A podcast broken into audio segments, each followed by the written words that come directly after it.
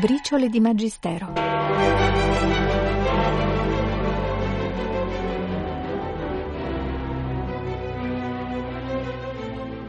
Credo nello Spirito Santo, la Santa Chiesa Cattolica. Così recita il credo apostolico. E molti oggi, dopo così tanti scandali, che hanno visto purtroppo protagonisti, uomini di Chiesa, si interrogano su che cosa significhi davvero la santità della Chiesa. Risponde Papa Paolo VI nell'udienza generale del 17 agosto 1977. Ma quando si parla come noi oggi con voi di santità della Chiesa, sorge in molti spiriti riflessivi una sconcertante obiezione, e cioè non è esagerato riconoscere di fatto la santità della Chiesa quando i molti, anzi tutti i suoi membri viventi nel tempo e sulla terra, si dicono che devono dirlo di essere peccatori. E come sono santi allora? E quando la santità dei rarissimi fedeli dichiarati santi dalla Chiesa sono già fuori da questo mondo, sono in paradiso, hanno fatto miracoli e la loro canonizzazione, cioè il riconoscimento ufficiale della loro santità, esige un esame, una verifica assai lunga e difficile da parte di autorità competenti della Chiesa stessa. Sembra che sia quindi un titolo attribuito a torto che non abbiamo diritto di mettere nelle nostre labbra, nei nostri pensieri e dire santa la Chiesa. È composta di noi uomini di questa terra che non siamo ancora degni di tale titolo. Oh, when the saints go marching in, yes, when the saints go marching in, oh Lord, I want to be in that number. When the saints go marching in. Yes, when the saints go marching in. Yes, when the saints go Nel buio del peccato è sempre accesa la luce di Cristo. Benedetto XVI ama molto la simbologia della luce e il primo gennaio del 2013, l'anno che sarà quello della sua rinuncia, torna a parlare della luce di Cristo che rischiara tutta l'umanità. Come la luce e il calore del sole sono una benedizione per la terra, così la luce di Dio lo è per l'umanità quando Egli fa brillare su di essa il suo volto. E questo è avvenuto con la nascita di Gesù Cristo. Dio ha fatto risplendere per noi il suo volto, all'inizio in modo molto umile, nascosto.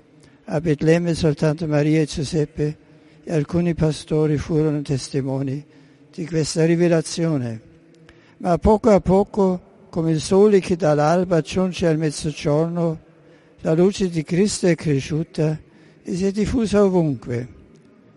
Già nel breve tempo della sua vita terrena, Gesù di Nazareth ha fatto risplendere il volto di Dio sulla terra santa e poi mediante la Chiesa animata dal suo Spirito ha esteso a tutti gli genti il Vangelo della pace.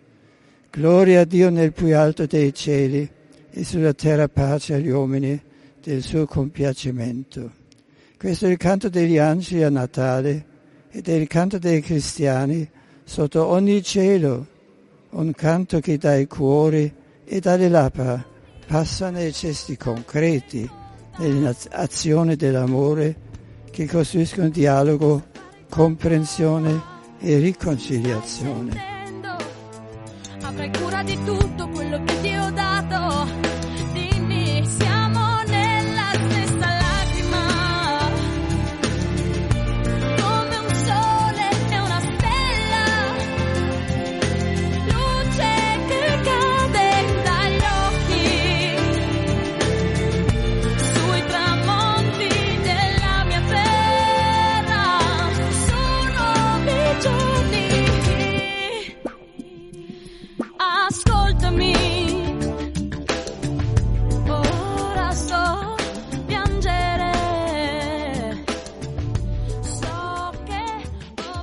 luce di Cristo e la luce degli uomini.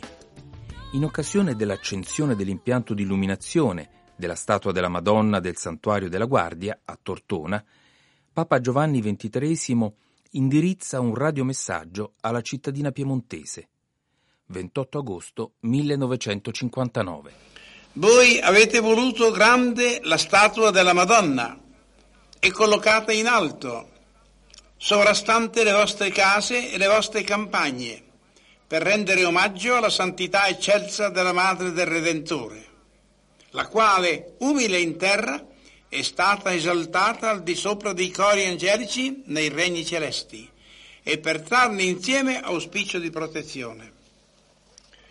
Voi volete la Santissima Vergine in cima ai vostri pensieri e ai vostri affetti, amabile Regina delle anime vostre, guida sicura delle vostre volontà e sostegno dei vostri passi, ispiratrice sublime nell'imitazione di Gesù Cristo, modello di, di vostra santificazione. E volete inoltre che dall'alto ella guardi le vostre case, protegga le vostre famiglie, suggerisca ai vostri figli desideri di cielo e propositi di purezza. Segua maternamente, come auspicava con felice pensiero Don Orione, anche i passi dei frettolosi che non entrano in chiesa, sospinti dagli interessi effimeri di una povera vita e infine mostri a tutti l'unica cosa necessaria alla salvezza dell'anima, amare Dio con fiducioso abbandono nella sua misericordia e con docilità ai suoi sapienti voleri. Tanto più volentieri adunque noi abbiamo illuminato codesto simulacro, perché esso vi ricorderà tutte queste cose, riporterà alle vostre coscienze i favori di così solenne giornata mariana, e rimarrà a voi e ai vostri discendenti segnacolo e pegno di celeste protezione. I romani pontefici nel corso dei secoli hanno sempre ascritto al loro dolcissimo dovere ed altissimo onore circondare di luce la Madonna, illustrare cioè alle menti dei fedeli le grandi verità rivelate da Dio sulla sua Santissima Madre, sicché queste, per il magistero infallibile della cattedra di Pietro, sono state proclamate, dichiarate e definite parti integranti ed inalienabili del deposito della fede affidato alla Santa Chiesa.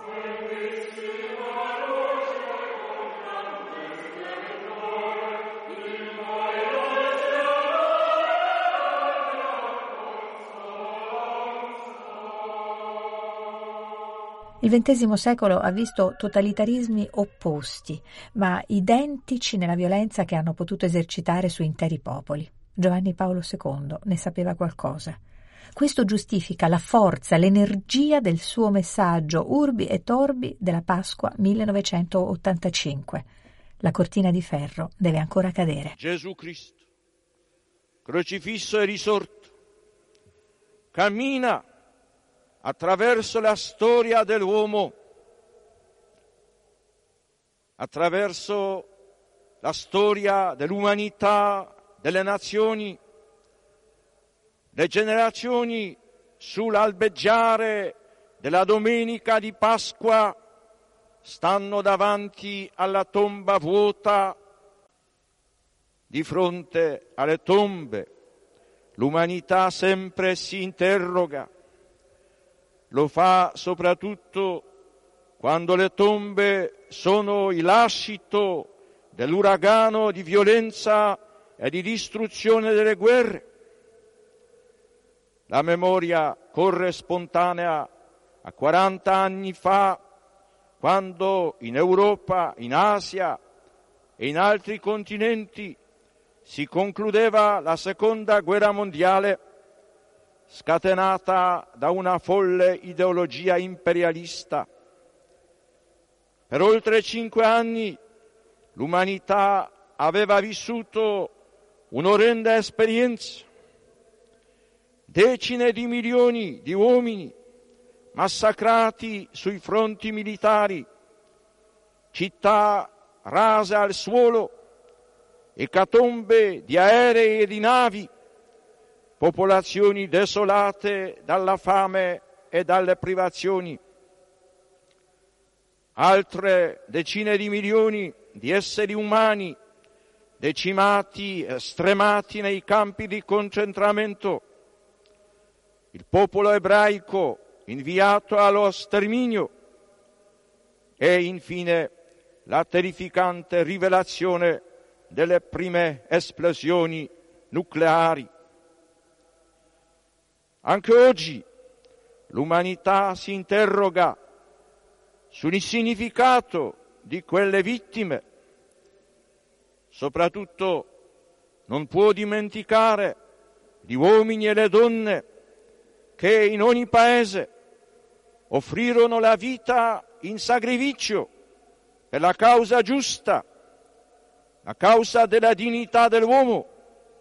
Il 2 giugno 1945 Pio XII proclamava solitario che le nazioni, specialmente quelle piccole e medie, che avevano sostenuto tanti sacrifici per distruggere il sistema della violenza brutale, reclamavano che fosse loro dato di prendere in mano i propri destini, mentre tutti i popoli aspiravano ad una pace che facesse sparire dal mondo ogni oppressione o egemonia della forza. Sullo sancio di queste aspirazioni le Nazioni Unite si impegnarono in un patto solenne a salvare le future generazioni dal flagello della guerra e riaffermarono che la, con la Dichiarazione universale e altri documenti internazionali i diritti fondamentali di tutti gli uomini e le donne e delle nazioni grandi e piccole intendevano eliminare così la vera radice della guerra che nasce dalla violazione dei diritti degli uomini e dei popoli ed infrange il giusto ordine sociale. La tutela dei diritti fondamentali degli uomini e dei popoli è la via sulla quale cammina la Chiesa.